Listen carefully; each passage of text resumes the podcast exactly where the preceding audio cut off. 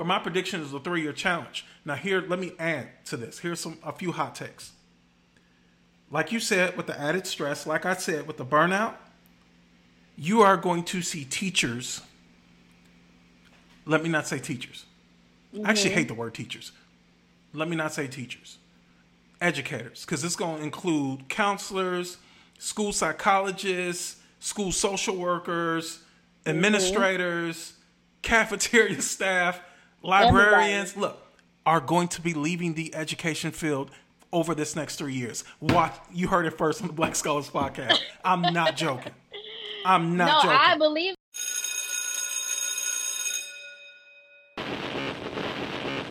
blackscholarspublishing.com. that uh, we should get our own. Once we have our own, uh, we're respected for the fact that we can create our own. And uh, that's equality right there.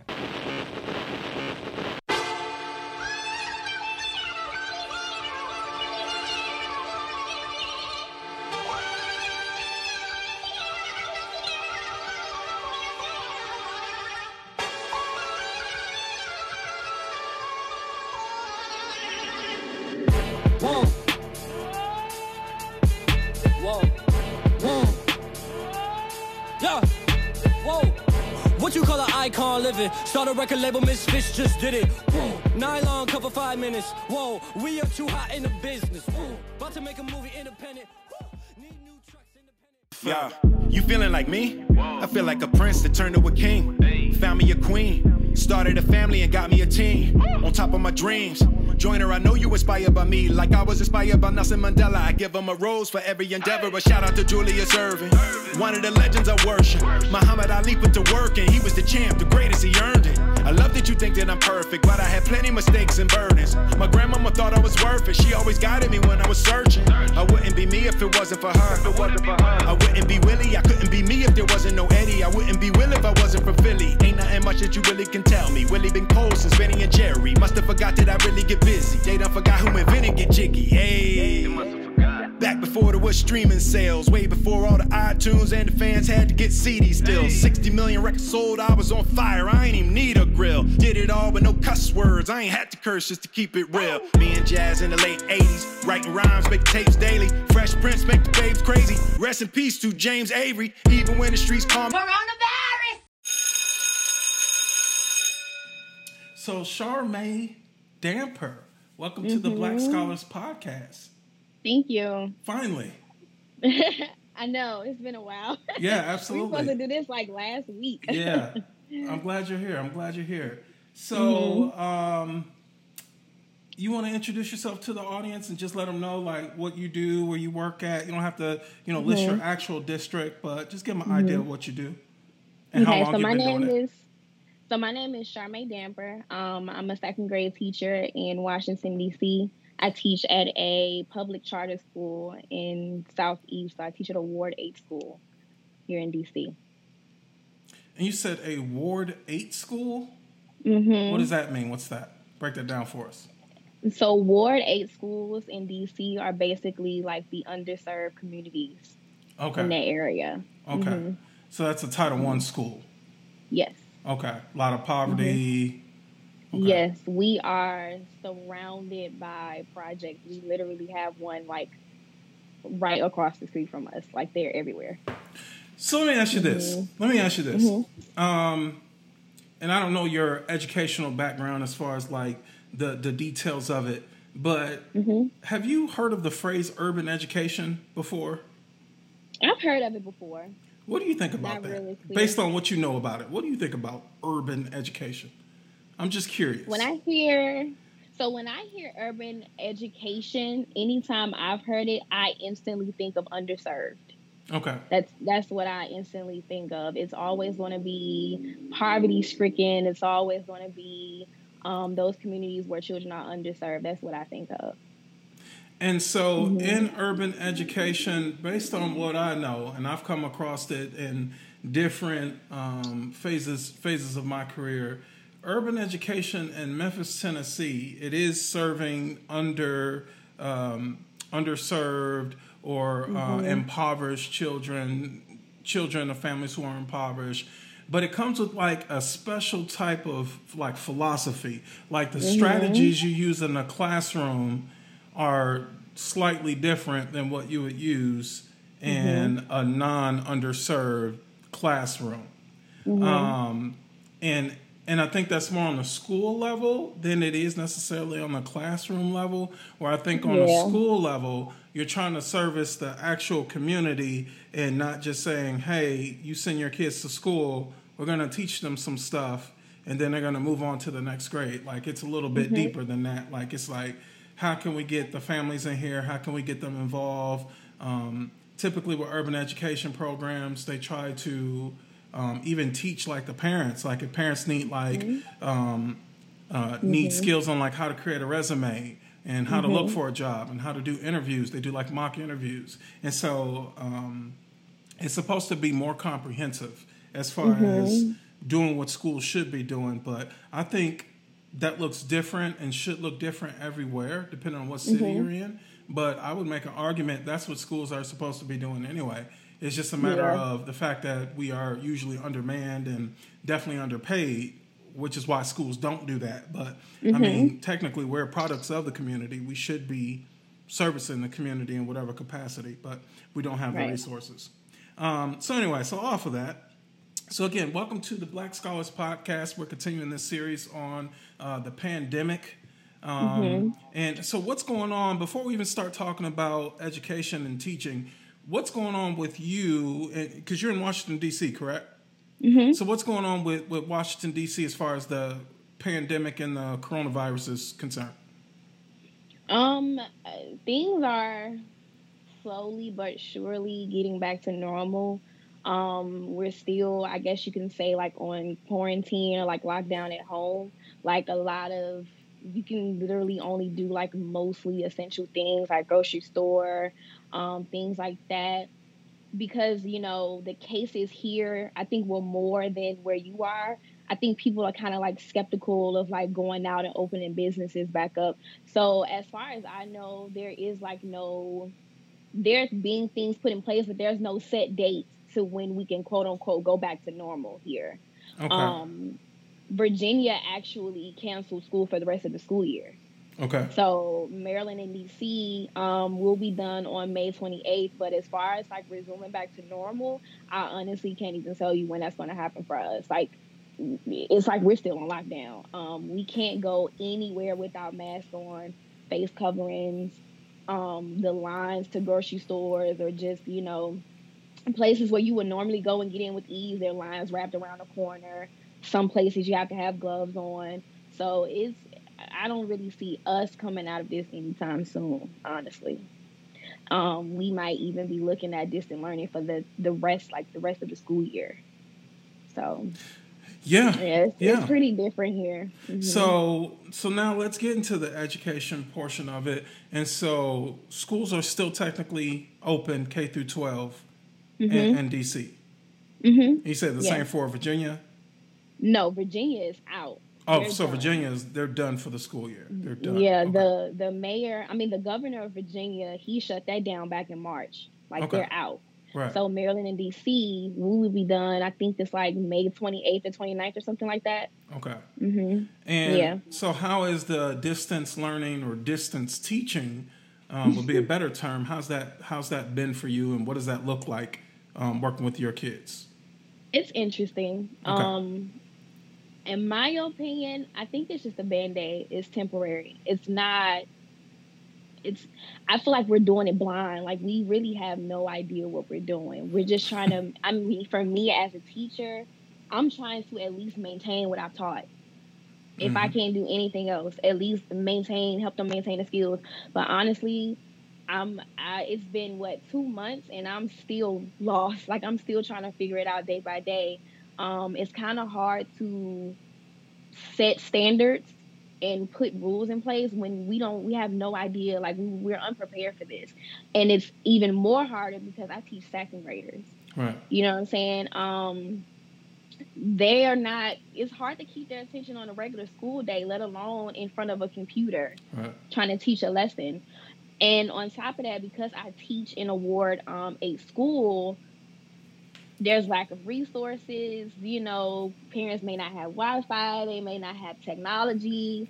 And then just, you know, that area alone says a lot for itself. You know, a lot of our parents, they just simply aren't educated.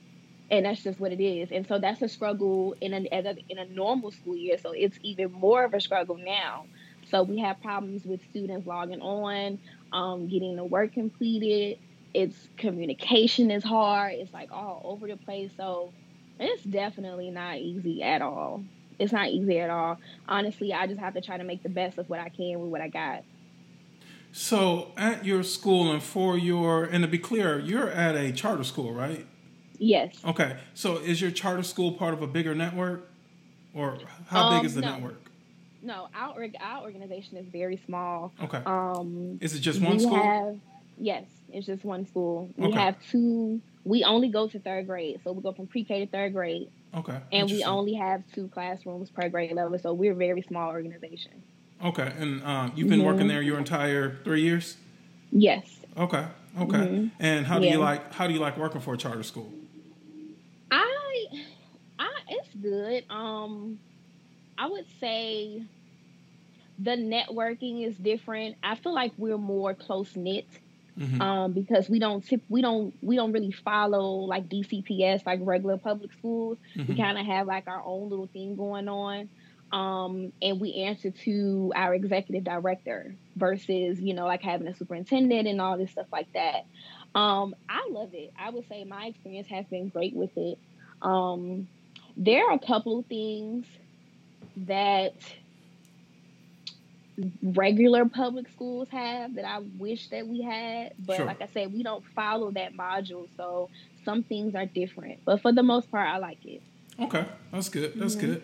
And so, for all the issues that you spoke about as far as distance learning and distance teaching, um, have have already been stated, um, even by me as far mm-hmm. as concerned with kids having uh, access to uh, stable Wi-Fi. Because you know, in America, we just you know, Wi-Fi is just like an expectation. You walk yeah. in someone's house, you expect there's Wi-Fi there. What's the password, dude? Give me the password.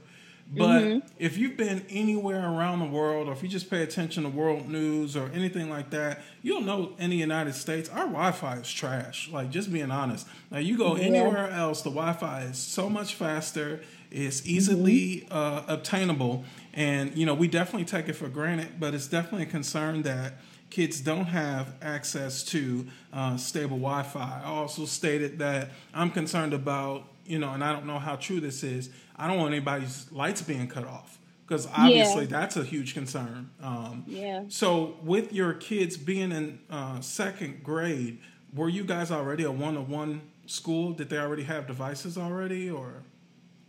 So we do. Okay. Um, but the but when we brought this up, you know, because of course we're like, well, wait a minute, our kids don't have this stuff. They don't have this technology. So initially, when we brought it up, it was the concern was we were not going to get the technology back and that was going to be an issue because we have to have this stuff for the next school year. Right. Um, so then that turned into well, what protocols can we put in place to ensure that we're going to be able to loan out this technology and get it back? Um, I know you had schools in Maryland, they were giving out laptops like two weeks after. Mm-hmm. It's May. We're just not giving out technology this week. So, any students I've had who do not have Wi Fi, who do not have um, computers, have literally just not been able to access any of my work for two months. Um, and a lot of it is not having enough technology to give them to loan out. So right. I mean, there's so many factors that play in part to that. So the kids had access to the technology at school before mm-hmm. before the pandemic started, but mm-hmm. the concern from the school was, well, they haven't been taking them home. Now they need yeah. to obviously use them at home. How are we yeah. going to resolve that? And so yeah. now they're starting to pass out those devices. Mm-hmm. And yep. for those kids that do have the devices, are you having a lot of communication with either them or probably more so their parents about how to use certain pieces of the technology, or are the kids adapting to that pretty easily? Yeah, I would say they're adapting to it pretty easy. So the good thing is, um, the platform that we use, I actually use it in class anyway. Okay. So they know their login, they know the website, they know how to navigate the um, the the platform, they know how to access their work, they know how to message me and ask me questions. So that that was um, pretty easy. It wasn't hard to do that at all. Good, good. And Mm-hmm. um, as far as subjects for second grade, you teach English, math. Everything, ELA, Okay. math, social studies, all that. Oh, so you do it all, science, everything. Okay. Mm-hmm. Um, and so how does that how does that look with your kids though? Is it like a is it something different on each day, or do they have to report at the hour, or is all the work already uploaded and you upload it with videos explaining things, or like how does that look? It's all over the place. Okay. Um, we, because like I said, we are still in a place now where we're trying to figure it out. Like for the first couple of weeks, it was just I would, um, well, before we got out, we created packets, but then the issue became they're to get through these packets pretty soon. So then it turned into me just using that platform to assign skills I had already taught and then checking to see who was completing what, who was failing, what did I need to reassign. So now it's transitioning to actually trying to teach mini lessons, if that makes sense Yeah. and then post them onto so I use Dojo, like posting them onto Dojo, um, making sure that parents are having students to access this every day, and then putting follow up assignments to that mini lesson on a digital platform. Okay. Um, and then I have Zoom meetings twice a week for an hour on those skills that I've been posting on my dojo for those mini lessons. and when you say dojo, you're referring to class dojo. Yes. Okay, and you probably Mm-hmm. typically use class dojo anyway during the school year. Yeah, but we only use Class Dojo for um, Behavior? Behavior. That's what I use so it for. now, yeah. yeah. So now we're having to use it for teaching, right. and that's a struggle because I'm at home. I don't have any. Was You know, that always a resources? was that always an option with Class Dojo? Because I've been using Class Dojo since I taught high school, and that was like eleven years ago. Yeah, you Yeah. can. Um, so you can, and I didn't even know that you could connect students. You could you could set up student Yeah, profiles I knew that. and have Mhm. them do it. Yeah. So we only used it as like a behavioral, pro- like something for Same. behavioral management. hmm and it was something for parents to have to be able to contact us because I didn't want to give out my phone number, so that's Mhm. what I use it as. But now I use it to upload mini lessons, and I use it to post work daily. So you can post It's like PDFs. You can post PDFs and everything, and they can download it. And hmm okay, I have it saved to my like if I want if there's a particular story I want to look at, Sure. I just save it to my phone and then I post it on my class story. okay. So I gotta I gotta do some digging uh, in the Mm-hmm. Yeah. Class Dojo because, like you said, I've only used it for behavior as a way to. Mm-hmm. Um, basically like reinforce you know consequences negative and positive consequences Yeah. um Yeah. and then uh, like you said parents can take a look at it kids can take a look at it and they can see how many points they have they love the little i don't know monster emojis whatever they are Yeah. they love those and Yeah. um, you know parents communicate with me sometimes on there and i used to like if we were working on a project or a presentation they working in groups i would take a picture Mm-hmm. um, and then i would post that so then the families can see that because i felt safer posting it there than p- posting it on like facebook because you got like all types Yeah. of r kellys out there and stuff and you know I, Yes. te- I teach middle school and so you know i, I got you know um, I work with sixth grade and eighth grade. And in the past, I've worked with sixth, seventh, and eighth. So I got 12, Mm-hmm. 12 13, 14 year olds. And it's like in middle school is that time where they're like, you know, their hormones are going crazy and stuff like that. So yeah, we got R. Kelly's out there. So I don't want them. I don't. want- I don't want the R. Kelly seeing my babies. And uh, yeah. So anyways, but Yeah. that's dope. That's a really good tip. So anyone listening to this podcast, because we've spoken about Class Dojo before, um, Mm-hmm. let's dig into that and let's see, you know, everything um, that you're saying as far as being able to actually use it, almost like a like a LMS, like a like a learning management Yeah. system. So that's Yeah. Awesome. That's awesome. Is there any other um, like LMS or anything that you guys use, like Google Classroom or School Schoology or anything like that? So we're using Class Dojo and MobyMax. And Moby, I love Moby Yes. Max. I That's what love I- Moby Max. Yeah, a lot of people awesome. don't know about Moby Max. Moby Listen, Max they is need to get into it. Yeah. It it grades the work, it Yeah. checks it, it lets you know who passed this, Moby who didn't get that. Yeah. You can reassign it. So I always use MobyMax as my follow up. So Okay. after my mini lesson, I assign that skill on MobyMax, and that's my follow up. Okay. And it grades it. It does yeah, all the work. For I know you. about Yeah. Mm-hmm. MobyMax. MobyMax is nice. I've, I've used MobyMax in the past as a intervention. So when a kid is really struggling to get something, I'm like, okay, Mm-hmm. Yeah. let's go to because how they break it down, they break it down in so many sub objectives. At least at the the middle school or secondary level, it goes into so many sub objectives for just one standard. Literally like ten different Yep. like mini lessons, and I make them go through each one of those. And if they have a question, then we work through it together. And usually Yeah. after they do that, then it's a wrap. But um, at my new school, they actually didn't have a MobyMax um, Mm-hmm. login, so I had to purchase like a, a one license per teacher type thing. Wow. And um, yeah, I wasn't too happy about that.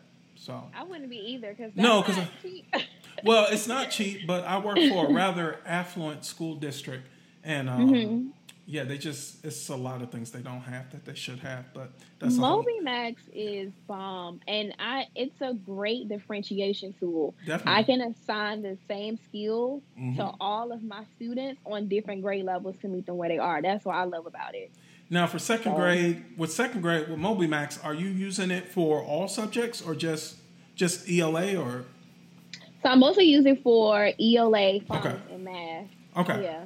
Yeah, I know that. Yeah, that's right. They do have math on there, and I do Mm-hmm. remember they do have phonics on there as well. That's awesome. Yeah. So yeah, guys, definitely check out Moby Max. I'm gonna put that in the show notes as well too. I love Mm-hmm. MobyMax. I don't know if I've ever mentioned Moby Max before on this podcast. I love MobyMax. Um, it's great. So let's see. So, um, and, and you kind of address this with the distance learning. You know, you want to maintain your kids, you know, skills, you know, during this past, you know, two months or, or whatnot. And um, obviously, there's some issues there with kids not having access to Wi-Fi or not having the devices and just getting the devices. But even if they just, even if they have the devices, that still doesn't solve the Wi-Fi problem. Um, Is the district trying to do anything about the Wi-Fi situation, or is there anything So- legally they can do? They mentioned something about um, parents had to like fill out some type of form, Mhm.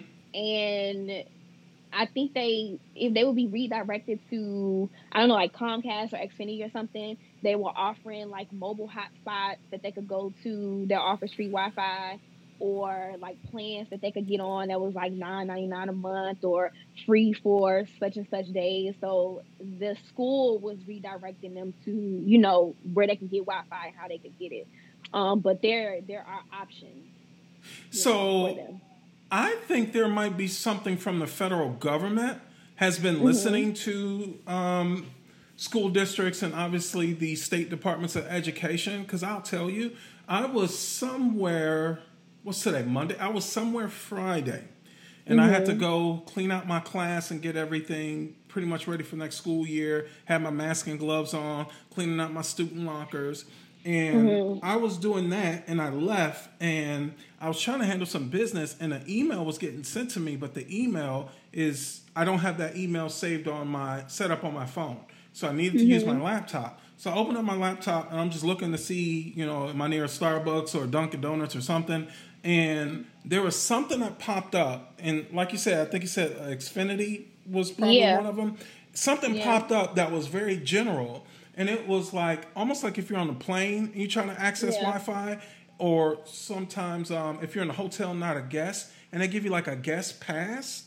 So there was something that popped up, and it kind of mentioned like COVID 19 Mm-hmm. So I thought that was like rather interesting. Now there were some options there to pay, but I'm not sure if there's an option to get around that if you are affected. Well, I mean, everyone at this point is affected by the pandemic in in some way, you know, some form or fashion.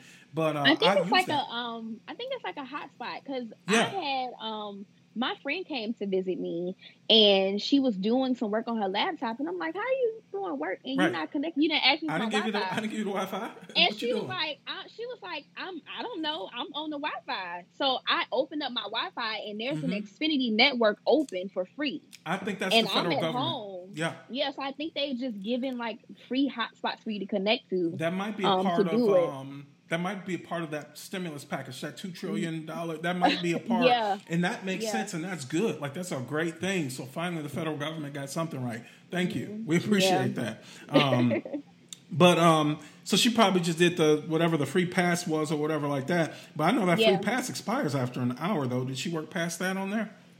She was on there for like 30 minutes, so. Yeah. So yeah, she Yeah. did. She did. I'm just curious to see what happens after an hour because you know our Yeah. kids they need it every day, and you know depending what grade they're in, they might need it for over an hour.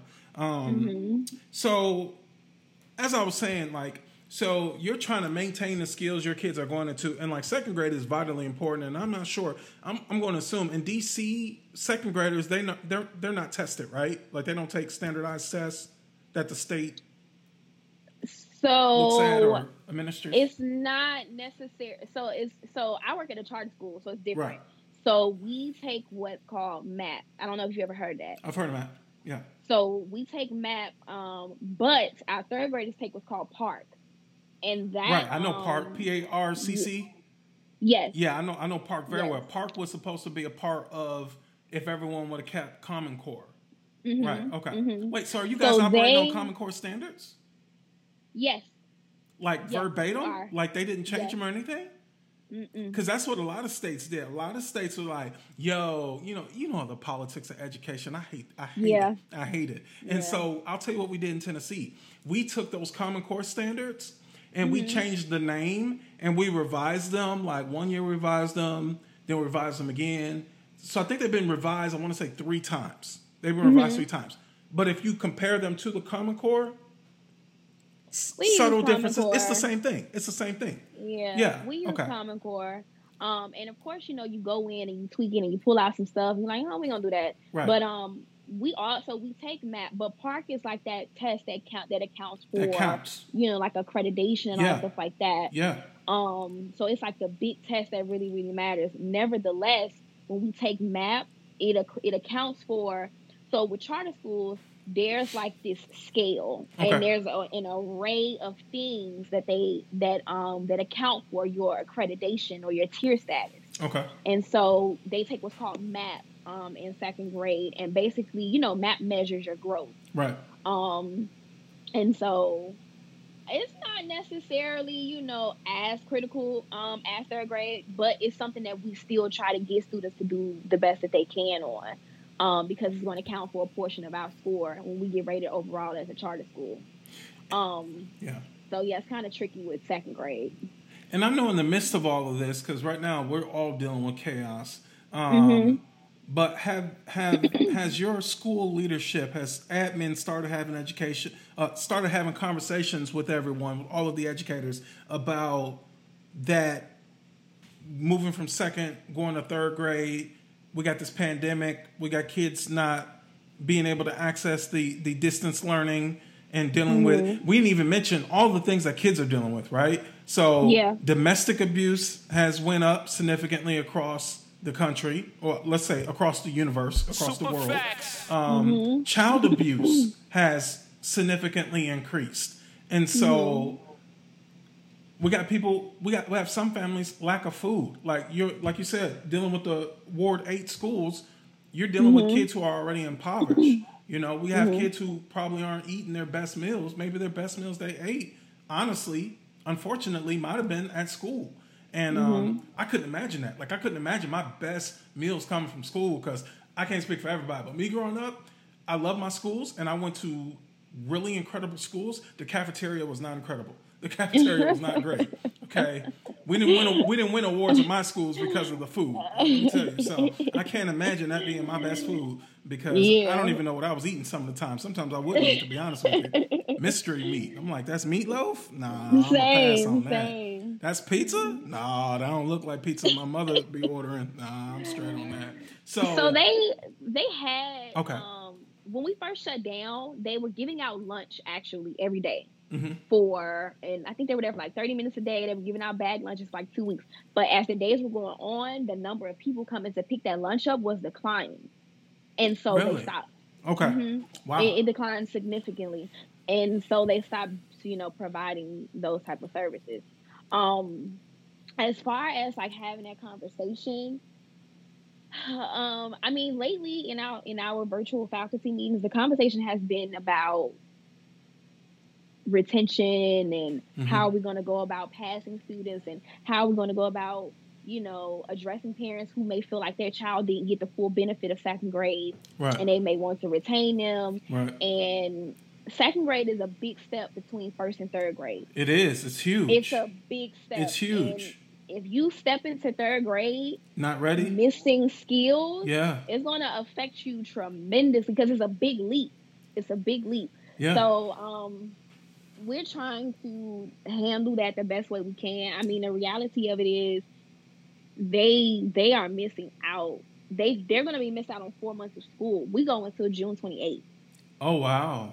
So we've been out since second week of March. Mhm. It's May. Mm-hmm. That's You quite a guys bit going of till June when? June 28th. Oh my god. And we were a year round school my first two years teaching. This year was actually our first year where we stopped the year round module. When I first started at this school, we Yeah. would start August 1st, get out June 28th. My summer break was three weeks. Wow. Train for two weeks, go back. Um, this year was the first year we actually went after Labor Day. So we go Okay. into June 28th. So there's so much stuff I have not taught yet. So much stuff. And these are prerequisites to third grade. So exactly. I, we got three weeks left. I'm not comfortable with teaching new stuff. I don't have I don't have materials. I honestly don't really know how to tackle that. So So here's so I here's don't know the- how that's gonna go. yeah. So here's the I issue. so the purpose of why we do what we do, and I can even remember um, having my very first interview. Um, are you familiar? You're you're in DC. You're familiar with the Teaching Fellows, right? Or the New Yes. Teacher Project? Yeah. So I came in through the through the Teaching Fellows, and it's funny because DC was actually one of my locations I could have went to, uh, along with New Orleans and Chicago and a few other places. And um, I decided to come to Memphis. And the very first question she asked me is, Leonard, why do you want to work in education? Why do you want a career in education? And mm-hmm. you know, I was I had been studying like crazy just for my praxis exams. So mm-hmm. when I put everything together and just kind of synthesize everything, and I just wanted to give her the most honest answer I possibly could. I said, so I can raise student achievement. And I meant that. And I meant that. Mm-hmm. And and it's been the same. It's the you know, education, let's keep it real. It's a very stressful profession, regardless of what title you have, what your direct deposits look like. Like, you know, everyone keeps saying, oh, you know, you can recruit more teachers and you can keep good teachers and great teachers if you pay them more. Okay. So we'll take we'll take more money. That doesn't deny the stress. Same as a doctor, right? They get paid Mm-hmm. handsomely. Doesn't deny the stress. They got people potentially dying, especially right now, right?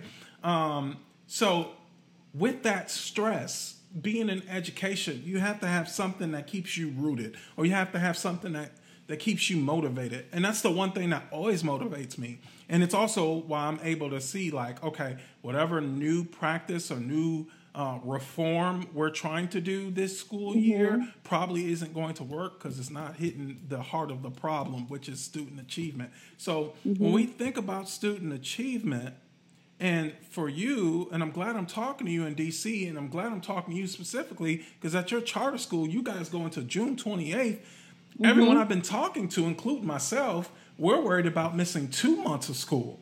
You guys are mm-hmm. going to be missing four months of school. And you mm-hmm. are at, like you said, such a significant grade as far as building those foundational skills um, going into third grade. And I mean, let's be honest, going into third grade and third grade scores, third grade scores is exactly what the the powers that be look at as far as mm-hmm. deciding you know that that prison or what do they call it the educational prison pipeline Yeah. right? Like Yeah. how many jails do we need to continue to build? Because we see right here 60% of these this demographic of kids can't read or write at a high mm-hmm. level you know? They're not mm-hmm. they're not showing proficiency in literacy.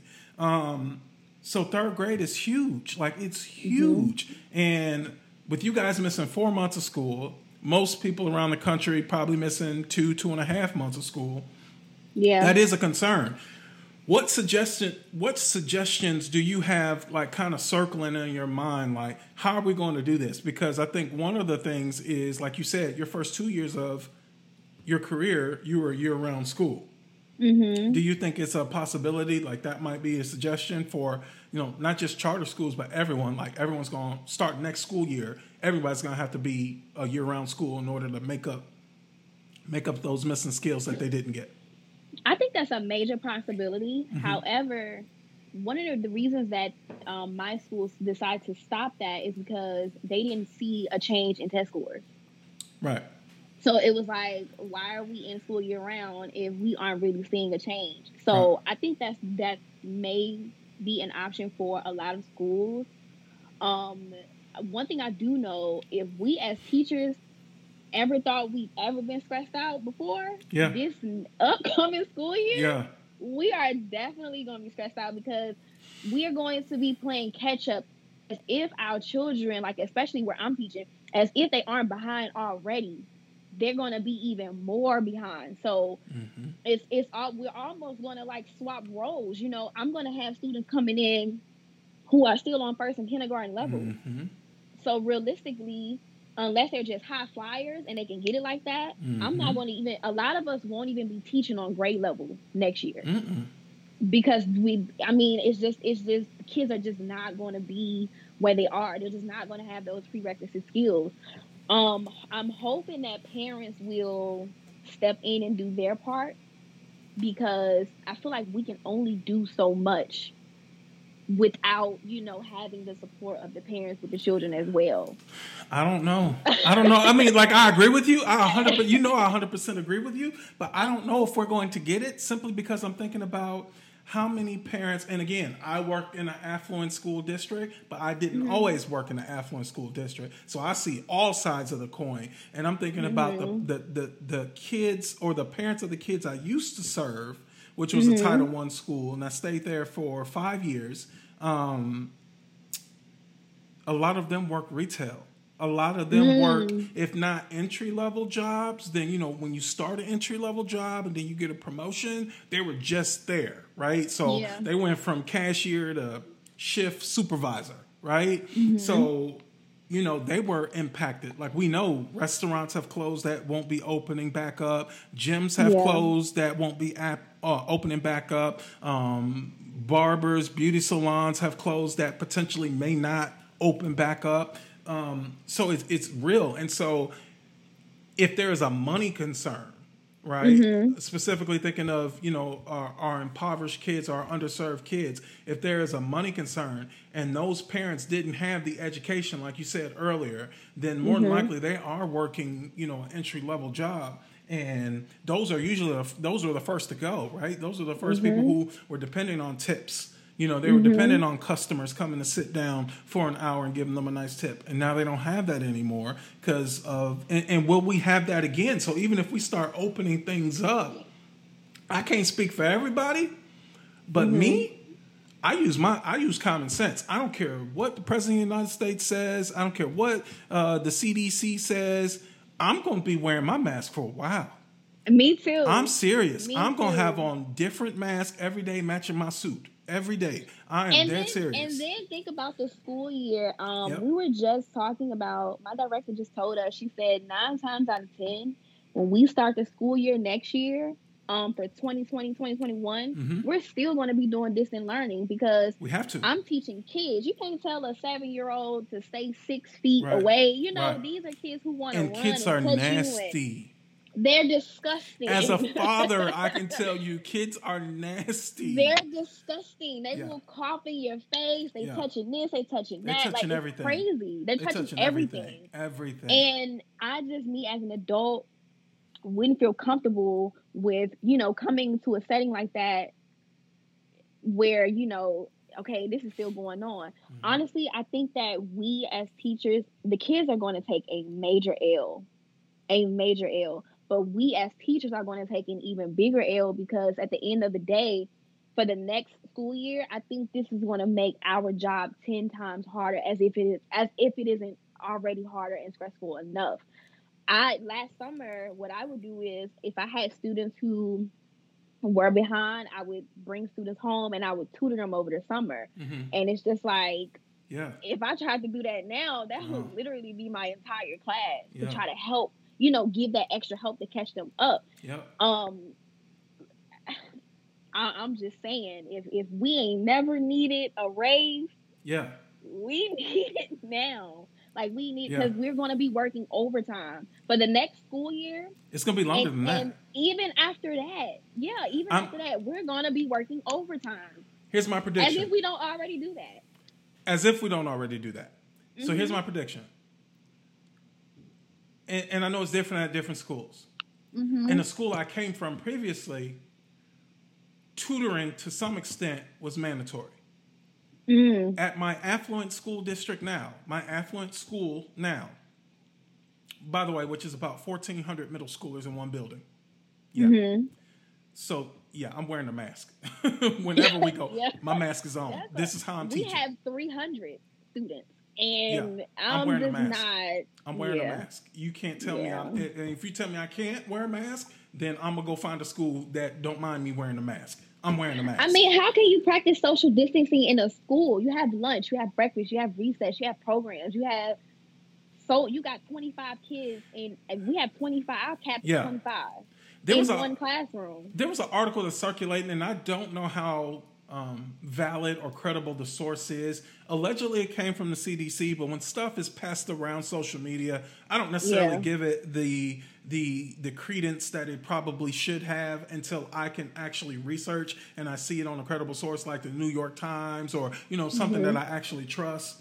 Um, and there was something about the CDC was in discussions with um, the Department of the Federal Department of Education and of course Trump's administration, and saying that we would have to practice social distancing in schools, um, which is impossible because How? we know how we know how our schools are built Yeah. and it may cause either schools to increase the hiring of more assistants, support, and educators. It may cause an uh, increase or grant possibility for um, for needed building space or to add like needed space to buildings.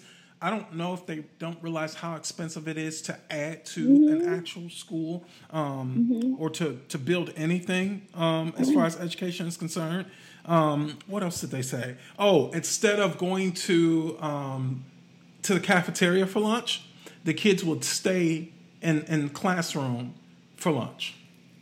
That's absurd. I, I just I feel like that's causing even more of a threat than them going to a cafeteria. Yeah. Wait a second, we all in here with our mouths open and spit is flying out and people coughing and sneezing and we just in the same congested room this entire Mm-hmm. time and nobody the coronavirus and I'm not a scientist this thing isn't gone and it won't be gone by the end of this year. going It won't be gone by the end of this year. I think this is a new consequence, and there's some research out there based on how we as human beings have been treating um, the ecosystem and the environment.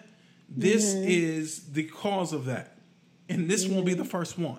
And think about it fall, so what, September, October, November, December, flu season.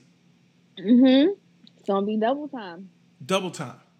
And we're still gonna have to deal with this. I honestly can't see us going back to school in fall, but if we do go back to school in fall again, Leonard Andre Wilson Jr. will have on a mask. I don't care if it's unprofessional. I will be in my PLCs with a mask. Yeah. Um, yeah. I don't even know how. Maybe I'll go to my car How are and you eat lunch. even teach like that though? It, the ma- it's gonna have to be some special mask with like a microphone built into it, and then they're gonna have Listen, speakers. Our lives have.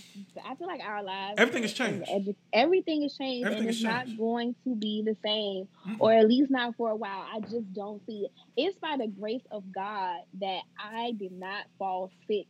I had so many sickly children in my class this past When was winter. this? It was this what month? past winter. What month do you remember? Like like December, January. December, January, February. Yeah, They were so sickly. I had Same. a student, her lungs collapsed. I can believe it. And she was in the hospital for two weeks. Like I they were, it. I'm talking about just, just they were so sick, Yeah. and I'm so glad I didn't get sick. And it's just like, if they were sick like that during flu season Yep. and they're kids, Yep. what do you think could happen if we go back too soon and Yep. something like this is going on? Yep. It happened. So, same thing. Yep. Same thing happened in my school in January. And remember, Mm-hmm. 1,400 kids. I don't know what our staff and faculty numbers are. That's how high. That's how many teachers work in the building. There's teachers work in the building. I don't know them. Like person, like I don't even Mm-hmm. Wow. recognize. I don't even recognize their faces because I only see them. Wow. I only see them during faculty meetings. So I don't even recognize them. That's a lot. and they were dropping like flies in January. And the kids are dropping like flies. And typically, I have I think my biggest class last or this this school year or past school year, whatever you want to call it, um, was twenty six. It got to the mm-hmm. point like every class was between six to ten kids in January, and so it mm-hmm. got that bad that the district shut our school down for like the re- like for for the rest of the week. They just shut the school down. Like give y'all some time to recover. We got a lot of people getting sick. And I said, you know, looking back at that, I didn't say it then, but looking back at that, I said, that's coronavirus. That's what that was.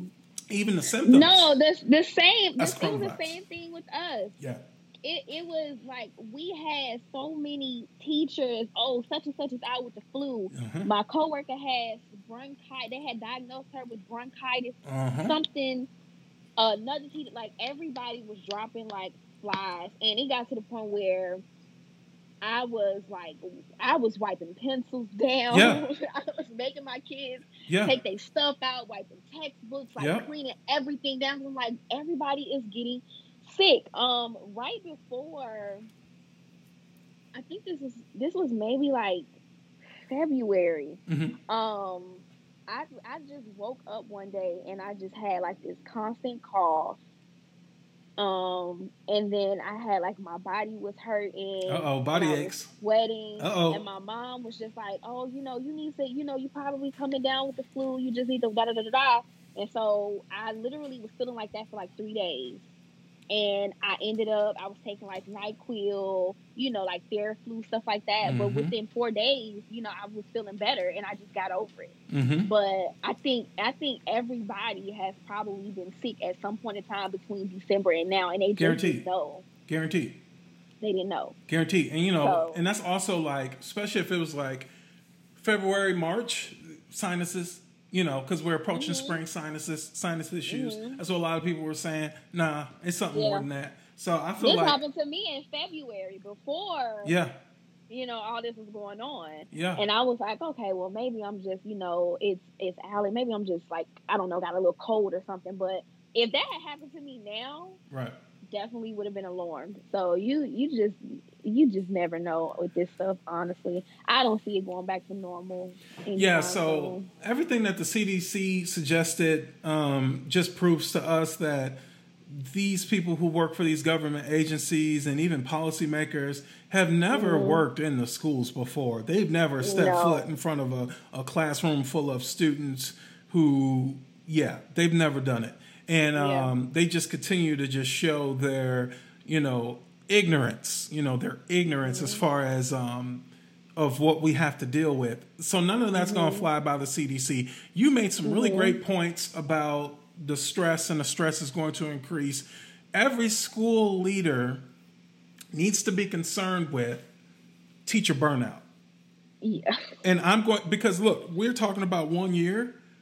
yeah, Even if you just think about, oh, excuse me, even if you just think about, was that the bell shaped curve, the learning curve, um, with kids missing this much instruction, I think, and, and, and also thinking about kids in title, well, I won't even say Title One because I've got them now. I've got them in my affluent school district. I've got kids who I won't call them illiterate, but they're close.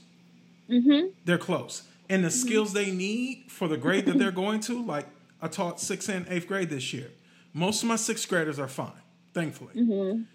Those eighth graders, though, I have eighth graders that are barely passing my class. So they're going to be promoted to the next grade. Because, you know, we canceled the, the official state testing, which was supposed to take 15% of their final grade, depending on when we got it back. I never rely on that. Um, but to be honest, they aren't ready for high school. But they're going to high school, and there's nothing I can do about it. They There's nothing They passed me with the D. They passed me with the D. They got a seventy, but they're going to high school. Mm-hmm. There's a reason why they got that 70 They're not. They're not there. The skills aren't there. They're not. Re- they're not college and career ready. Um, Even at you know at their respectable grade level, they're just not there. And so, I really feel like for those kids who are already behind, now they're behind even more. Mm-hmm. I'm think I'm looking at this thing like a three year challenge, and, and it could be longer than that. But my prediction is a three year challenge. Now here, let me add to this. Here's some a few hot takes. Like you said, with the added stress, like I said, with the burnout, you are going to see teachers. Let me not say teachers. I actually mm-hmm. hate the word teachers. Let me not say teachers.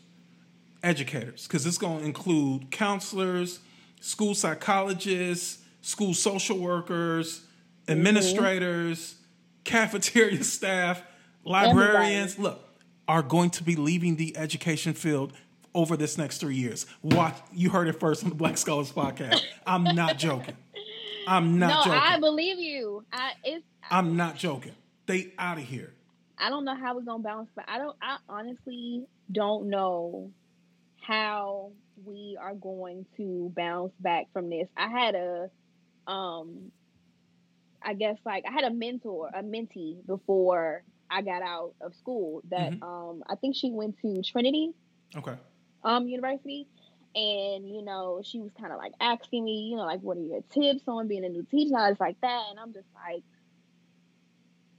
um i don't really know because as a new teacher coming into something like this hmm it's gonna be t- it, it's gonna be tough. It's gonna be tough for vets. It's gonna it's going to be tough. It's going to be hard. I just i have a class i have 23 students. Okay. 10 of my students have either ieps or they're not on grade level. Okay. I have students in second grade who cannot read, who Wow. I'm teaching them on a kindergarten level, and I have to send you to third grade, where you are reading chapter books, where you Mhm. are writing page long Mhm. um, papers, where you're being introduced to essays, and you are expected to write full paragraphs. hmm So we, we can't give them grades. We have to basically just give them comments saying where their areas of strengths and their areas of weaknesses are. So you're skipping all of this, and I'm passing you on a third grade. Four or five years from now, when you get to high school, you're gonna because you don't have basic foundation skills that you learn in pre-K through third. There are gonna be so many gaps that are just not filled. There are gonna be so so so so many gaps, and it's like you said, as if we already aren't burnt out enough Yep. it's to be even harder on us. Um, at my school, we have to do our own lesson plans, Mhm. and I teach everything. So imagine having to plan five days a week for four subjects, on top of differentiating it, on top of planning homework, like as if we weren't already kind of complaining about how stressful that is. And then time management, like it, time management is a struggle now. Yeah. you know so it's definitely going to be an issue in the future. I agree with you. I think educators are definitely going to start leaving the field. Um i feel like it's just going to be a big problem. And at the end of the day everybody knows when test scores don't look how they're supposed to look all eyes are on us. Well you're the teacher. This is your class. These are your students. They've been in here with you all school year. Nobody's going to look at the fact that you know this coronavirus is going on. Students were already behind now they're even double time. They're going to be looking at us. That's they that's, That's the blame is going to always be on us. That's a huge So, mistake. Yeah. Um, it is. It so you you bring up you bring up a question: Should test scores count next school year? Absolutely not Should No. kids even take tests? No. No. I don't think it's going to do them any justice. I don't think it's going to do us any justice. I think the only thing that's going to do is is open an avenue for finger pointing and blaming. Well, why didn't they pass? Because nobody's going to step up and say the coronavirus had anything to affect it or the fact that they I have would. learning gaps. I would. I, I would. would. Hey, remember the last two and a half months of school we missed? And, and you can look in the grade book and see he had a 70, Yeah. a 72, a 73, and a 69. Okay. Yes. That's going to be my defense as well, but let's Yeah. be realistic here. right. administration ain't gonna, you know, the school board is not gonna like. I, I think it's a horrible idea. The- I, I don't think they Yeah. should test next school year. I don't think it's going to benefit anybody. Right. I think they should just veto it, honestly. the policymakers have to actually have real educators on that Doing committee. this type of stuff. They have to consult with actual educators, not someone that was Mm-hmm. in a classroom 50 years ago. That's cool. Education ain't the same as it was 50 years ago. We need someone Mm-hmm. that's actively doing it now or was recently doing it within close to right now because that's the only way they're going to be able to make the decision of and I can see them saying, "You know what? we want them in the habit of taking assessments every year. We've already Yeah. canceled it for the 2019 2020 year. I get if they want to do it 2020 2021, but there's no accountability there. They're mm-hmm. taking the test because we want to keep up, you know, that's a skill. Like test taking is a skill. And so we want Yeah. to continue to expose them to that. And we do need to see, okay, dealing with the coronavirus, dealing with the the the family issues that a lot of kids are going through, dealing with, you know, food, domestic abuse, child abuse, divorce numbers are about to look crazy. A lot of people about to break up.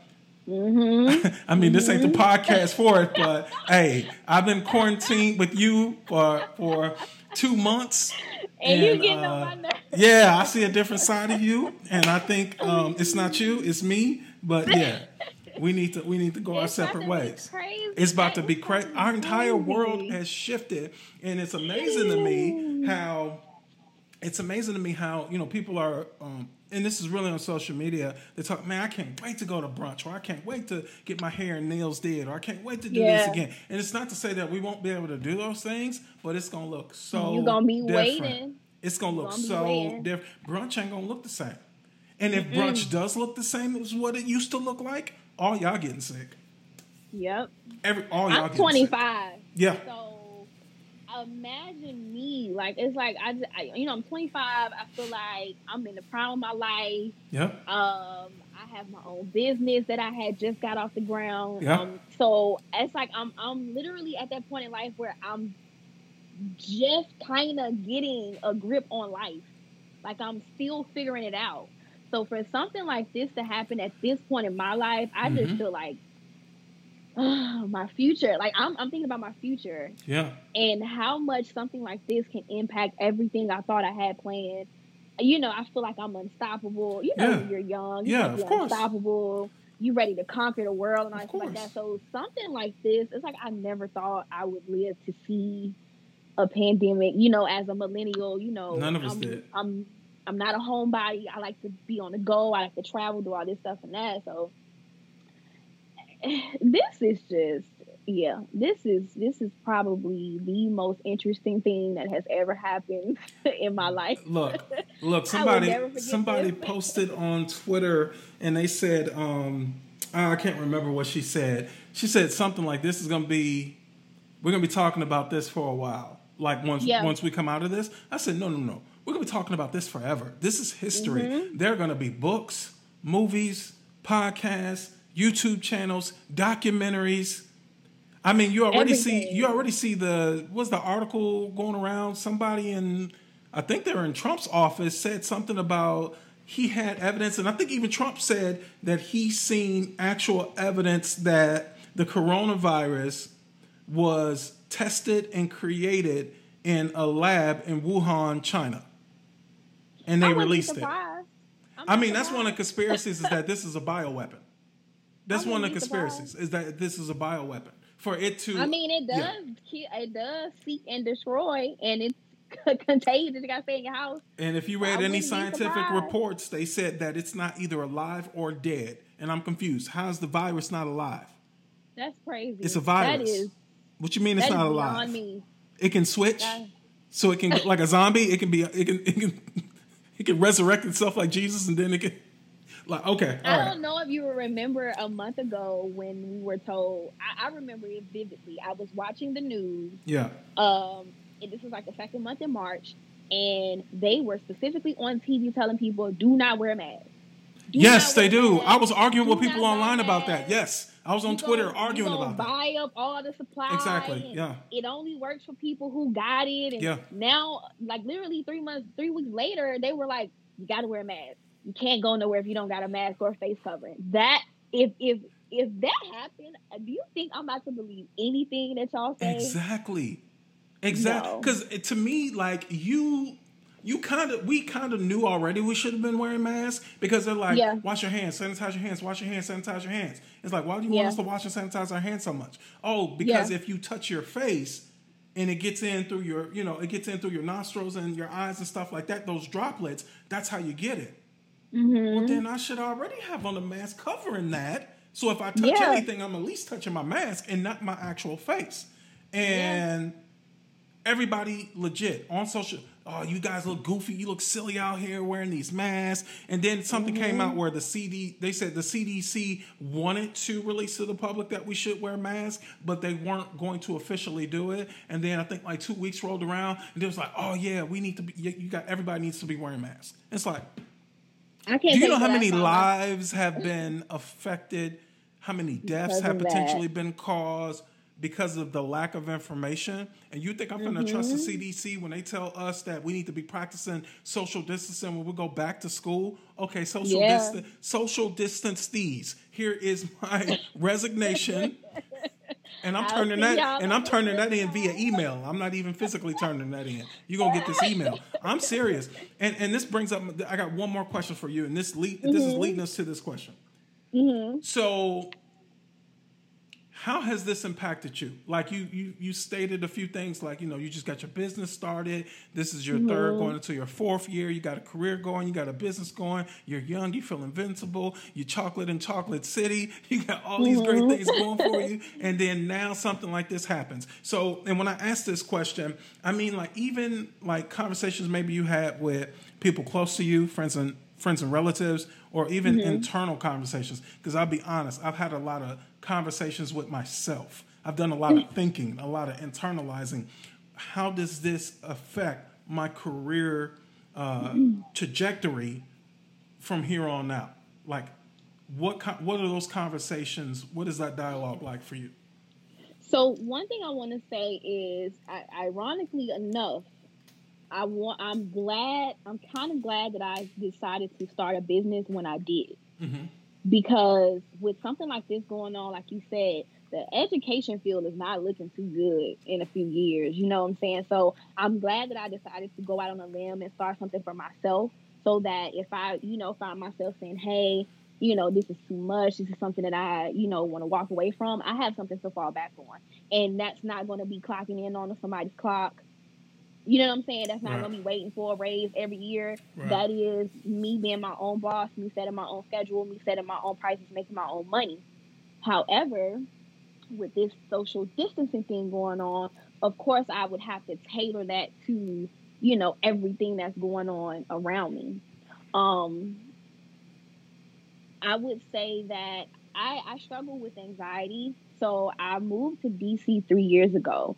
Um, and I'm 17 hours away from my family. So I literally left everything and everybody to basically go elsewhere and try to start something for me. And so ever since I've been here, I've struggled with anxiety.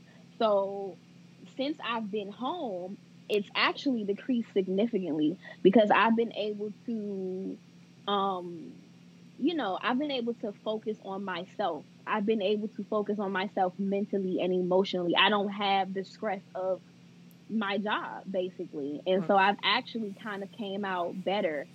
Like I've taken this time to just focus on me and focus on myself.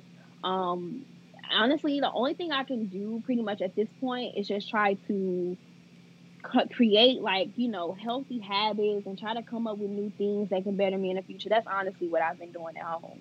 I've been coming up with business plans and trying to figure out how can I create residual income and you know like reading about finance like you know financial literacy. Um, I feel like in a time like this, this is the best time to take advantage of taking care of yourself Facts. self, Yeah. self, self, self. So I that's how I've been. Um, teaching it's just I, I, I it is what it is at this point. I'm kind of just rolling with the punches. I try to figure it out as the day go on. Um, the whole distance learning thing. I think that we can expect that to be the future of learning, and it needs to change from well, well, when are we going to go back to the school? To no, how are we going to train teachers to be effective teachers distant learning. You know, that's what the conversation needs to change to. Um, because I would be perfectly fine with teaching from home, but I need to I need to learn how. You know, the same way we come together and we have PLCs and we have these faculty meetings and these trainings before the beginning of Yeah. the school year. Yeah. Administration needs to get together and figure out well how can we teach our teachers to practice distant learning from home? How can they be teachers from home? So I think that's what the conversation needs to become. I 100% agree. 100% agree. Um, recently, I participated in a um, Twitter public forum. You know, the thing with the hashtag, and it's some some some educators in Tennessee and some some politicians and some political hopefuls um, chiming in on social distance learning, and I participated in that. One of the things I said was, well, we don't necessarily have to reinvent the wheel. Like some of your best teachers, we learned that very early on, even when we're, mm-hmm. you know, not in a classroom yet, is we don't have to reinvent the wheel. All we have to do is mm-hmm. look at who's been doing this for the longest and who's been doing it well. And and, mm-hmm. and, and, and, and there's some criticism, but college and universities, they have learning management systems on lock.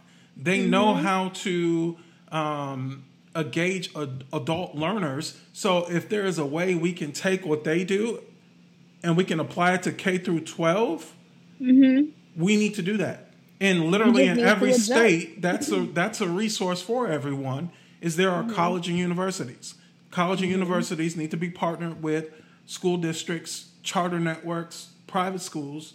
We need to make this happen um, Yeah. now. Like we can't wait until July or August or Mm-hmm. whenever to figure it out. Like we got to figure this out now. And I know we're playing a game of, and this is one of the things I hate about education, specifically K through 12 public education. We're very reactive, and it's Mm-hmm. annoying. we're some of the smartest human beings on earth. Why are we never proactive about things? College, Mm-hmm. Some colleges and universities have already said, "Welcome, class of 2024." My You're you're admitted, right you're now. in, but guess what? But guess what? Everything is distance learning. Yeah. My grad school Yeah. Mm-hmm. got moved to distance learning to the point where I'm like, I'm supposed to graduate this summer. I'm actually thinking about pushing it back just to see Mm-hmm. how everything transitions so then I could do it on my own accord instead of being um, reactive. I want to, so that's like me being proactive. I want K through 12 public education systems and, and the federal and state department be proactive. Say, we're not going back to school in fall because we don't believe it's safe. Don't wait on Trump. Don't wait on like the that. CDC. Don't wait for any of that. If college and universities are doing it, because it doesn't make logical sense from a scientific perspective. It can't Mm-hmm. just disappear by time, oh, it's August 3rd. It's time for the kids to go back to school. Let's go all back to Mm-hmm. school. No. No. And I'm saying this right now as an educator with who's who's put a lot into my career and has, has accomplished a lot. I'm not afraid of walking away from education if I feel like it's going to potentially kill me. I'm just not. Mm-hmm. I'm just not. I'll go do mm-hmm. something else. I have a whole nother graduate degree that I can use that I haven't touched that will, I know for sure, allow me to work from home. I am not mm-hmm. afraid. I will take a break. I took a break before and I'll come back later. I'm for real. So if these three years is about to be crazy and I'm seeing teachers getting sick, teachers dying, principals dying, which we've already seen some of this already, right? Yes. Me? Yes. The podcast gonna keep going? But as far as bills getting paid, I'm not doing that. yeah, look, every episode I'm like, yep, I was a great teacher. I ain't been in classroom three years. They be like, why you leave? You know, said, it's sad that we have to look at it um like that. I think that education ha- education needs to adapt. That's just what it is. it does. Stop trying to figure out because because like I said, the only thing we're doing now is putting a band-aid on it. Mm-hmm. Let's stop d- d- with this temporary fix and let's adapt. Like we have to adapt. Digital learning, Yep. Online learning, distance learning, whatever you want to call it, Yeah. they just be the new wave. I Yeah. mean, this is 2020. Let's be honest. Yep. I, back in the day, it was, and I'm not even talking about 10, 20, 30, 40, 50 years. I'm talking about like early 1900s. People just had schoolhouses. You had a school. Yep.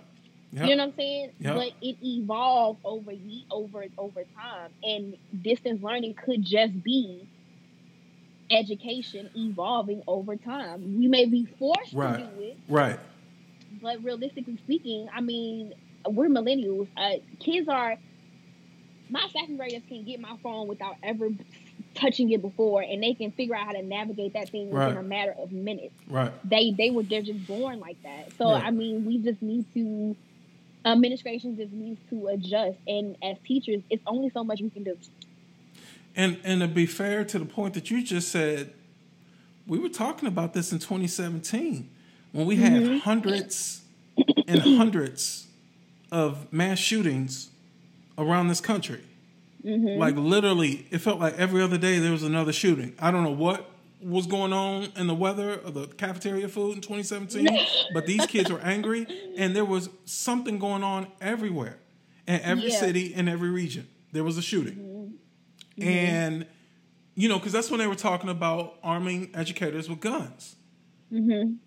An alternative to that was distance learning, distance teaching. So, what happened over the three years? Like, did those committees dissolve? Where's the research? Where are the plans? Because now it's real. So, yeah, for, but I think with that, it's just it's gonna it may turn into something else. I don't know about you, but there are a lot of times where I feel like a babysitter. You know what I'm saying? Mhm. I will have kids come to school sick as a dog, and I'm like, well, why did I you send them to the nurse. And I sent them to the nurse. oh well, mom had to. My mama said she had to go to work and all that, so I guess it becomes. you can sit in the nurse's office all day. Go to nurse. I'm serious. You're not getting me sick. guess- You're I not getting me sick. learning could become an issue for parents because it's like if I'm not sending you to school all day, what are you doing? But then that's you got to figure that out, you know.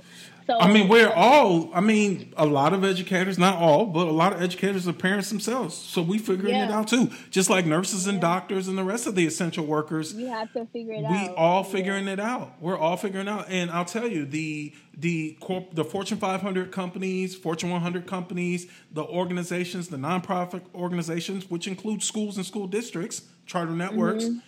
they're going to have to step their game up as well too. You're gonna help us Yeah. figure this out. If you want the best of the best, you want us giving our all. Because I'm telling you, over this next three years, it's gonna be very, very stressful. Good teachers, great teachers, good teachers who want to be great teachers, effective teachers, already put more pressure on themselves than they have to. Mm-hmm. Over these next three years, they're gonna put even more pressure on themselves. We're gonna have some mm-hmm. educators. I hate to say this. They're going to get ill just simply by the amount of pressure they put on themselves I've already had nothing to do with the coronavirus. nothing to do with the coronavirus. They're ill from the amount of stress that they feel because they're so dedicated to this field. And what do they have as a reward for all of their hard work? Just more stress, more stress, more stress. Nothing. Nothing. And again, we're not saying don't pay more because obviously money is important, but it's not the end all be all. Like it's still going to be stressful. I'm telling you, I gonna don't care what they're stressful. paying. You're going to have teachers walk away from the profession. You're I just gonna- it's going to happen. agree. You're gonna have school principals that say, you know what? Agree. Forget this. Mm-hmm. No, seriously, I my first this year, I for God bless me, my kids were angels. That's It was a breeze, but last year, I'm telling you, it was. Oh Lord, it was something else. My kids was off the chain. I there were days where I would be like, I would call my principal and I would say, I can't come to work today. yeah, Like I would literally have to take my sick leave as mental days yeah, because I just could not do it. yeah. I was leaving work with migraines and headaches and just stress and just overwhelmed. This is a normal school year. yeah, It's a normal school year. yeah, And I'm in grad school at the same time. yeah. that, I know you that struggle. so Yeah, that's a whole nother. Yeah, I'm, I'm just thinking about how stressed out and overwhelmed I was all the time in a Mhm. normal school year. So imagine trying to do something like this where your kids are even more behind. You're you're you're right. Teachers are gonna be dropping like flies. school just gonna be principals, counselors, school psychologists. Man, forget this. They, they forget need this degree. for. We gonna need therapists and counselors Um, yeah, absolutely. So, and there was something smaller that was passed after the two trillion dollar. There was like an extra four hundred and fifty-eight million, something like that was passed. There's going to be more. They're going to have Yeah. to. Well, whatever more that's coming should include counseling and therapy for everyone, especially in the field of education. We need therapists too. School, the kids, the kids are gonna need it. Principals, gonna everybody that's doing this work is gonna need it. Um, I'm already in therapy. I already got a therapist. I they could just pay my. They could just pay my bill. I'll just pass my. Instead of my therapist billing my insurance company, she'll bill whoever. Yeah, bill them. Bill Trump's administration. Somebody Bill needs to pay for this. For real. And it's the perfect time, and that's a big thing. Self care. Self care is very important. You know, there's a, there's some positives inside of this whole quarantine and pandemic thing. Obviously, there's negatives, and we wish that you know people weren't getting sick and people dying. But you know, you hit you hit it right on the nail. You know, being able to reflect and um, focus on on you the mental the emotional the spiritual eating right you know we can't go to the gyms but you could still exercise um, i legit have been going to the park um, i'd say almost every day working out i have my mask on and i tell you it infuriates me to see people in the park walking or jogging or doing whatever they're doing no mask on i'm like Wow. who made you who made you invincible why, why don't you have a mask on That's crazy. Where's your mask you feel like you don't need one I don't know. Maybe they do. I've seen people like that too, and I'm just like, listen, y'all do what y'all want to do. I'm gonna wear my mask everywhere. Look, if it's if someone sneezes, and this goes back to our point about school, imagine one of your kids sneezing. And you know how many times, if you have tissue in the classroom, I don't care what grade you teach, all the way up It's to, to 12th day. grade, it's gone. Kids Mm-hmm. sneeze, cough all the time. Okay? Mm-hmm. The virus, it's already been proven, it lingers in the air for Mm-hmm. several minutes. You're walking into that as you're trying to explain, oh, well, you hit, do this and you do that. You you teaching your lesson. You're doing what you're supposed to be doing. You just walked into that. Yeah, yeah. You just walked into that. So yes, long. mask will be worn. If I switch schools or switch districts, even for the interview, guess what? I got my mask on. Everywhere I go, you want to go on a date? Guess what? I got my mask on. Yeah, it's it's not gonna be the same. It, It's it's, it's I just don't see that happening. Um, I do not enjoy waking up at six o'clock in the morning every day to get to work, though. I don't. Um, so yeah, I'm just I'm just soaking it up, and it's crazy because I was just talking to my coworkers before we got out. We were talking about how man, it's it's March. We're not gonna get another break until April. We got like four more weeks, and I was, you know, like man, I just need a break. I need a break. I need a break. I need a break Yep. Because I, I was burnt out at that point. Testing was right around the corner, so Yep. you know how admin is. Yep. They pressuring you. They they they observation after observation, meeting after meeting after meeting. I was like, I can't do this. I'm just like, Lord, I can't wait for spring break. So it was a much needed mental break for me. I have not been anxious. I have not been overwhelmed. I have not been stressed out in the past two months. Yeah. Same. So that says a lot Same. About how stressful our job is. So Yeah. yeah. What can I say? Mamba out.